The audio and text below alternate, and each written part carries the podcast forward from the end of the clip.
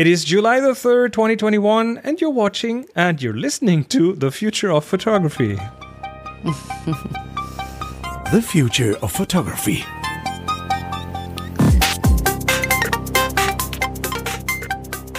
See, I noticed we have listeners, probably more, actually more listeners than viewers anyway. So, um, but still, it's a podcast in audio and video. So if you want to watch what we're talking about, and today it might actually help if you watch because we want to talk about some um, computational things, and that that is kind of always a bit of a visual topic. So we're not really uh, going to.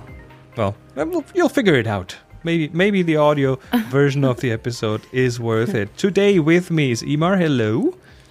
Hello. And I'm Jeremiah. here to ask dumb questions today. Hello. you know, you know, there are there are no dumb questions, and that stuff. I mean, honestly, can be quite.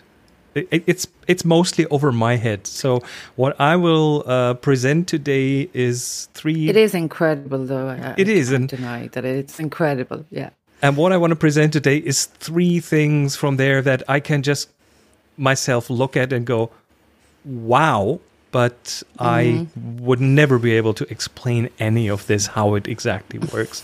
um, and of course, these things come from the uh, realm of the, um, well, machine learning, artificial intelligence kind of thing. And um, the source that I keep looking at is a is a YouTube channel. We've already um, presented a few things from him here. Um, it's uh, two minute papers, which is um, I think he's an an an AI researcher who is in in light transfer kind of thing. So it's about mainly about making things look realistic. So um, he presents new findings every few days, and it's it just amazes me because he compresses a lot of things into a very short YouTube video. So the first one, I, yeah. Sorry, I, go I- ahead. Two two minute videos take about two hours to digest. Well, and they are not two minutes; they are like more like five minutes long. But uh, still, I mean, I think it's he started Yes. with uh, two minutes. He tried to do that, but um, it's very information dense, and uh, it's mainly looking into scientific, new scientific things. The first one is about relighting. So when you look at a picture and um, and you you cut that person out and you place it in a different ba- with a, in front of a bit different background things that you always do in in in many of your movies Jeremiah is like you have to put a person in front of a new background and uh, what they Match the light. what they do is they have to match the light. So that's usually a, a task that is um, the, the the the the visual effects specialist who does that, and is a painstaking process to make sure that hmm. looks real, that that person looks real in there. So there's now algorithms out there that can do this automatically. So you can change the background and not just the light in terms of like its color, but also the shadows, the specular highlights, everything that you have in that picture um, on that person's face gets adapted to the new surroundings, um, and the system does that virtually automatically. Which again, it blows my mind. I have no idea how they do it, but it You know, y- years ago, uh, I I went down to um, a kind of top secret.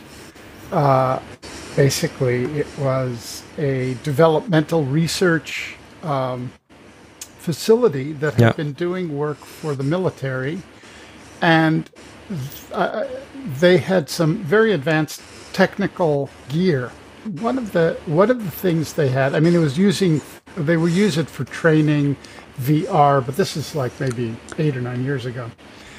They had something very interesting. They had a it would look like a geodesic dome, and you would all with uh, LED lights. You would feed in a picture, say Notre Dame, and the computational analysis would create as if one is standing anywhere in the church and the light on the face would match perfectly. This is just taking that reading from the actual 2D images and applying it into 2D rather than 3D. Uh, but but you have to have a, in, inside this algorithm there must be some form of a 3d representation because they will create shadows on the face and you can only Yeah. do this if you know the geometry of the face like if someone has a big nose it has to cast a bigger shadow you know so it Unless they're using uh, depth maps. Whatever they do, they have they yeah. have uh, they have it sorted out. The interesting thing is that algorithm was tra- trained on still images, so they feed a whole bunch of still images with different lighting situations, but it works really well on video. So that was a kind of an unexpected side effect. You can put a video of a person. It would be very interesting. Jeremiah might know this. Like people who work in VF, VFX, how do they feel about uh, these advances happening? Like, what does it about it. mean for their jobs? Uh, you Well- know, like they're such skilled. Um, they're such skilled. The texture artists and all that type stuff. I I think they're pushing the, the limits. It's it's you know when I began my uh, so-called career in in film, uh, I I'd worked with old traditional matte painters, um, like who would paint their mattes Yeah. with oil on Wow. huge canvases uh, that were placed out of background.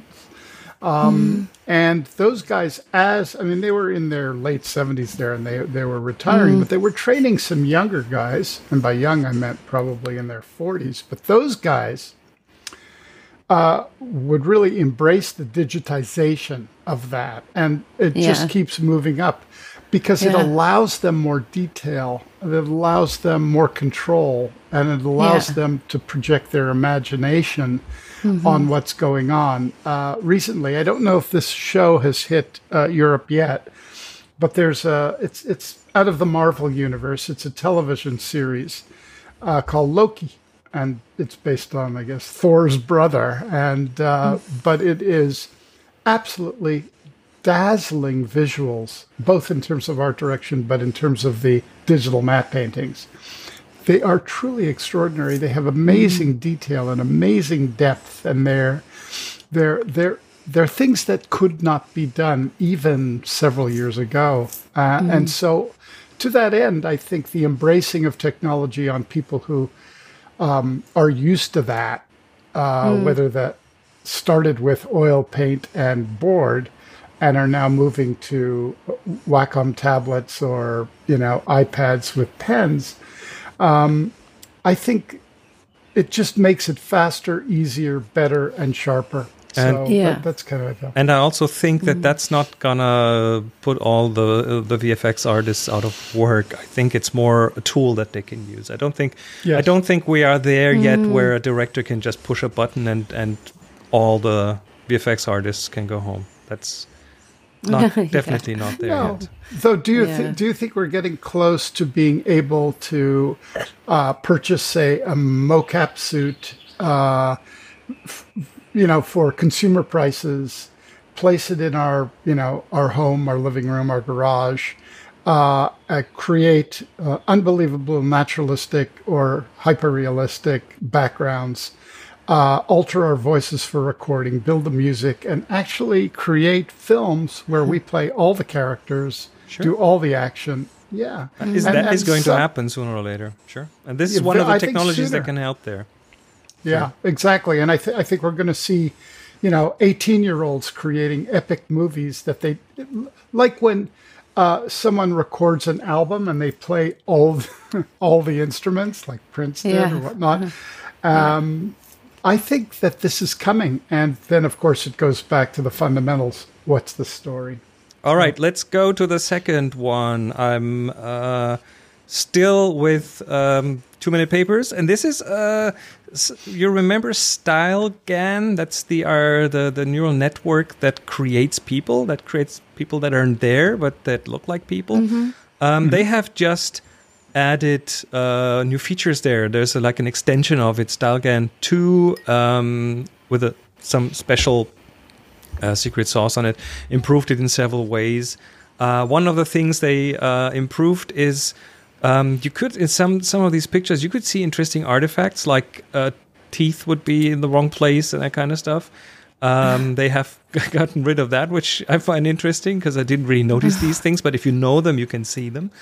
Um, But the other thing that they can do now is um, they call this morphing, and they have found a way to. Let me show you this. Hold on. To de-age photos, but Oh, uh, but in a way that okay. Let me let me find this because it was really interesting somewhere in here. Um, let me see this. No, this is uh, this is the ad. We're not going to show any ads here. I'm not paying for this. Hold on. Um, so so they, they they've taken pictures of uh, famous people, and here we go. That's what I wanted to show you. Um, pictures of famous people, and then they they they made them into current photos, but using this artificial intelligence. And the way they did it was that they, um, for example, here's the here's the example of Abraham Lincoln, where they took a relative of him with a similar bone structure, and then they morphed the structure of Abraham Lincoln's head onto that sibling. So you end up with a very natural looking current day portrait, but um, as as if you had taken his picture right now, and they did this with like uh, here's Einstein. Um, again, these are just I actually have George Washington. That's I do incredible. have. Yeah, I've seen I've seen George Washington. That's true. Uh, here's Schrodinger, our our all time favorite scientist. Or his Um, cat.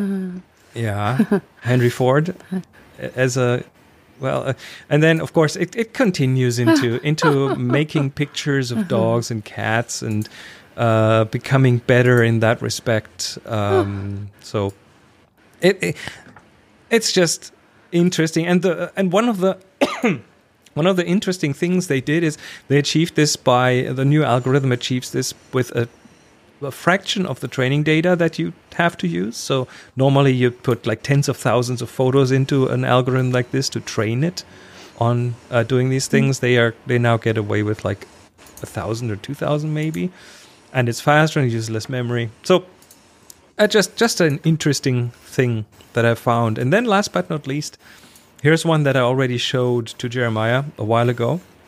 Um, when you when you when you make a game, a video game, and you want to make it realistic looking, as a developer, you have to put a whole lot of resources into that. You have to have a computer to run it on that is very capable, that has lots of uh, graphics, computational resources, lots of memory, and so on. You have to have uh, extensive textures and things to make it real looking, and um, there is this algorithm and there's there's like they kind of still look not really that realistic. Doesn't really look like a video. Here's a here's a i think that's uh, gta uh, grand theft auto and yeah it looks like grand theft auto it could be much much better now what they did is they trained an ai to take the footage from that video game and do um, we have we have in the past talked about style transfers. You have a style of something that you transfer onto something else. And what these what these guys did is they took training data from cars driving in the streets of Germany, and they planted that on top of the uh, Grand Theft Auto California footage to make it look like real. And uh, there's like a comparison of the two, um, where you end up with something that looks like a real video of something. So they, they get to the photorealism by transferring the style onto it from a different kind of real, uh, from different real footage. So, So I'm wondering, Chris, if if if just projecting our kind of kids in the basement making epic movies, yeah, uh, that's, where that's where know, I wanted to go with this. right? I mean, we we, we know you could create you know a, a spaceship and rockets through space, Yeah. but a car chase that you basically uh, you know elect the bones of Grand Theft Auto, and you can control that with your own gameplay. And Yep. then apply the city that you are describing onto that with your you know, and then cut to obviously a virtual interior of the car with your you know, your metahuman puppet of course. and uh, edit it. I, I quote, don't see any problem. unquote. Well, you know that's that's exactly where I wanted to go with this because you, as a film director, I mean, just imagine the the budget you could save by making scenes like this uh, in GTA or any other video game, and then just make it into the real thing Oh, by applying some neural network magic on top of it. And this yeah, it works would be for interesting. Go ahead. uh, th- this works for anything, cityscapes, landscapes, pretty much anything that the system has been trained for. So I'm wondering if uh, you know once this, and it's only a question of processing power, um, etc. But when it gets to six or eight K, then it will be so sharp, so good, and one's ability to kind of uh, add textures, even more textures onto that um, for release. I mean, even theatrical release could be fine. Definitely. Certainly for television, it'd be good. So here's a here's a fun thing. As I said, they used uh, German training data on top of the the GTA that plays in California. And one of the things that that uh, that they found is that the training data, of course, the reflects in the result. And uh, the dry hills of LA turned into lush green hills in that thing. I mean, Yeah, unrecognizable here. very very funny. But uh, of course, that's just a matter of what you have in the in the training data. So that's it with uh, interesting things from the visual from visual computing and computational photography. And yeah, what I- does that mean for the future? I, I think, well, yeah. What does that mean for the future of photography? as It you said, I guess I- I guess we will be able to in the basement do things that are on par with what Hollywood does with a with a million dollar budget, right? Well, it's the same thing in music. I mean, people, you know, very few people are going to large and elaborate studios and spending that kind of money or getting a quote record company for what that's mm-hmm. worth to, to pay for that. Um, they're building their home studios for very little small keyboards, incredible plugins, uh, give you huge amounts of orchestral uh, environments, and those are getting better and more real and, and uh, so that you have individual composers being able to work really on, on the biggest level they can, you know, audio project and, and digital uh, image makers, whether in film or photography. It's what your imagination drives you to do if you can learn the technique Exactly. or find people who know the technique. I mean, currently I'm working with some um, I guess software developers in India to just I, I've given them the the raw materials that I need to put together. I know how to do it, but it would take me weeks and weeks and weeks of focus to do that. Where they'll do it in two days, and and uh, and we and we have a very good relationship back and forth, and the work is is outstanding. So as a director, you go, you're going to do this. You'll do the reflections. You'll do the texturing and then I bring it together, assemble it, and there it is. And um, it's it's very familiar, but it's all kind of focused on an individual's kind of um, creation. I think we're heading in that direction, if not there now. And I th- I don't know, uh, Eimear, do you? I, I have the feeling that this is all speeding up. How do you feel about this? I don't know. My tiny little mind is blown now again after seeing um, Same as mine. all the morphing, the morphing of oh wow, that's like the I can yeah, it's it's it's, wild, getting isn't it? quicker and quicker. Like it doesn't seem that long ago since um we looked at those people who don't exist photos and um you know there was better. sort of big lumps out of place here and there and all of a sudden now that's that's a few months ago You know, I the- think is it? Obviously, the, there is the law of unintended consequences, which we have discussed ad nauseum on the show. Which is, if you can do that, then the that gray zone uh, between something that is newsworthy or planting a politician in a compromising arena or ascribing a quote, direct quote with sand audio and all of those things are not only possible but probable. And therefore, all this technology becomes a political tool uh, to create uh, imbalances, say, in the communication of information to the general public, which will be not a good thing. And before we go any further down the dystopian rat hole, let's go to our picks of the week. Good Let me- idea. On that plan, happy good note. plan. On that happy note, let me let me bring us all the way back to the beginning of photography. So here I am.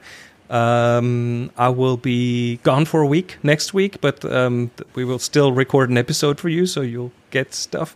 Um, and one of the things I want to do, uh, and it's, it's a workshop, it's a photo workshop. It's a one week photo workshop, or five days with photographers. First face to face in person workshop. We're all vaccinated. We're all like uh, gonna be really careful and everything, but it's really special. And uh, one of the things I want to do with the group is a simple pinhole photography project. So, um, but that doesn't just mean we'll all go out and use pinhole cameras. No, we'll build our own pinhole cameras. So, Yeah. um, I've cool. prepared this uh, little thing, um, and uh, here uh, it is a four by five um, large format pinhole camera made from a cardboard box with um, a light tight seal made from black felt with a 4x5 uh, piece of film in it. This one is obviously uh, exposed now, but um, for demo purposes, with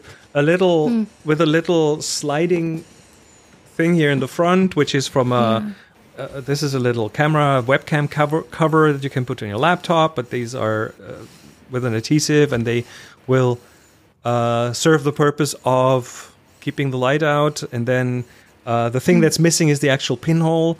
But um, a guy I know has already made them from uh, thin bronze foil with like special techniques. So they are they are Pins. No, no, no, no, not pins. That's the thing. He, he's drilled them and then he's filed them and then he's. It's really important that these pinholes are as uh, burr free as possible. So you need a very thin material with good edges and so on. And he's he, he's going to bring those to the workshop. So we'll have a uh, the experience of building our own camera, then using it, then developing it, and then um, which when I did this for the first time, it really drove home a lot of good and interesting things for me. Yeah, it's starting at the beginning. It's the basis. It is the Sounds like a lot of fun. Yeah. It it definitely is. So, Jeremiah, what is your pick of the week?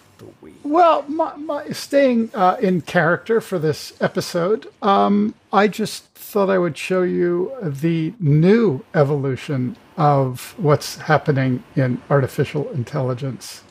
This is this is kind of what I was alluding to, but it is uh, a spectacular spectacular technology. I, I've I've managed to snaffle an hour on the server because they're doling it out rather stingily because for testing purposes. So, I for those who watch video, what it. we're looking at right now are artificial humans. completely artificial. These are not. Uh, these are built artificially. They're polygonal. Uh, and uh what can what can you say? If you are listening, uh, just trust me. Uh, they look absolutely real, and um, y- they they've managed to kind of keep moving through the uncanny valley, which is the kind of dead eye syndrome that. Uh, They have that. They have give- that sorted out pretty away. well now. Yeah. Yeah, I think within a year it will be uh, totally over and done, because you know the eye does move a bit, and, and the eye and they, they can program all of that in. Of course, they do a lot of computational by just tracking the individual eye movement on any situation and applying it. Um, but these are uh, dazzling, and they are uh, one is effectively able to become any one of these characters if one Scary. knows. This is very scary. Wow. yeah. this is this honestly honestly just seeing these gives me more of a dystopian vibe than what we talked about earlier so Yes, it's freaky. Yeah. Eimear, She's that's the perfect About to Yeah. faint now. She's fainting now. Wow. Yeah, and I'm so uh, you know, uh, like that. Um, so imagine what do you that'd be really fun to play with. uh, Like, uh, you know, to build a human in there would be really fun. just Yeah, imagine you have could, a- you could build be fun. yourself your own face and just go, Yes, ah, I like exactly. my nose a bit more stubby, and then you end up with something else. Wow.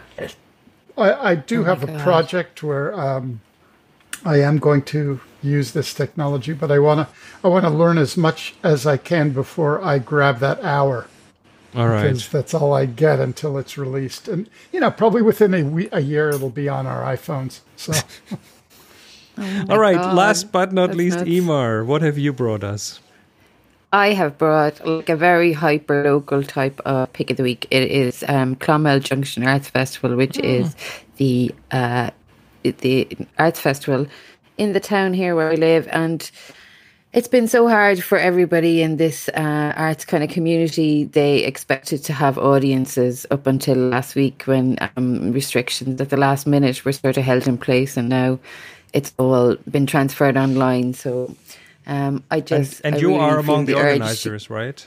Sh- Yeah, we're connected to like four of the the projects this year, but there's some excellent theatre stuff. There's some really good art. There's some writing. There's a bit of everything. There's podcasts. There's lots of good stuff. And um, if anybody out there wants to uh, throw a bit of support our way, just click on the website or buy a ticket for something or lots of good music as well. so- Junctionfestival.com. yeah. Junctionfestival.com.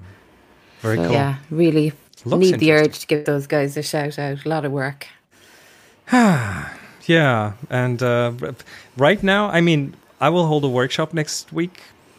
At this point, I, I assume that it's Very still lucky. taking place. I don't know. So, Yeah. well, there's there's, there's short-term stuff that might happen or might not happen that uh, we're not really, we don't really know knows? yet. It's one day at a time, isn't it? It, it is. It All is. It's looking good though. So, um, Yeah. everyone, all the links that uh, we've talked about, all the things we've talked about, are linked in the show notes, um, including the Junction Festival and a lot of eerie, strange humanoids and weird, weird Don't look at other that stuff before you go to bed. hold on to your hats. Hold on to your hats. That's that's what that's what the, the guy keeps saying. Yep, and it's going to change, and it changes more, and it becomes better, and we will have another episode along these lines in probably a couple of months from now, and everything is new then. Until In the, next fu- time, in the future. take care. In the future. bye bye.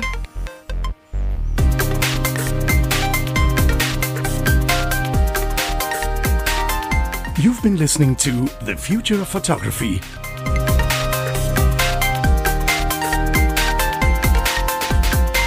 Subscribe to the show wherever you get your other podcasts.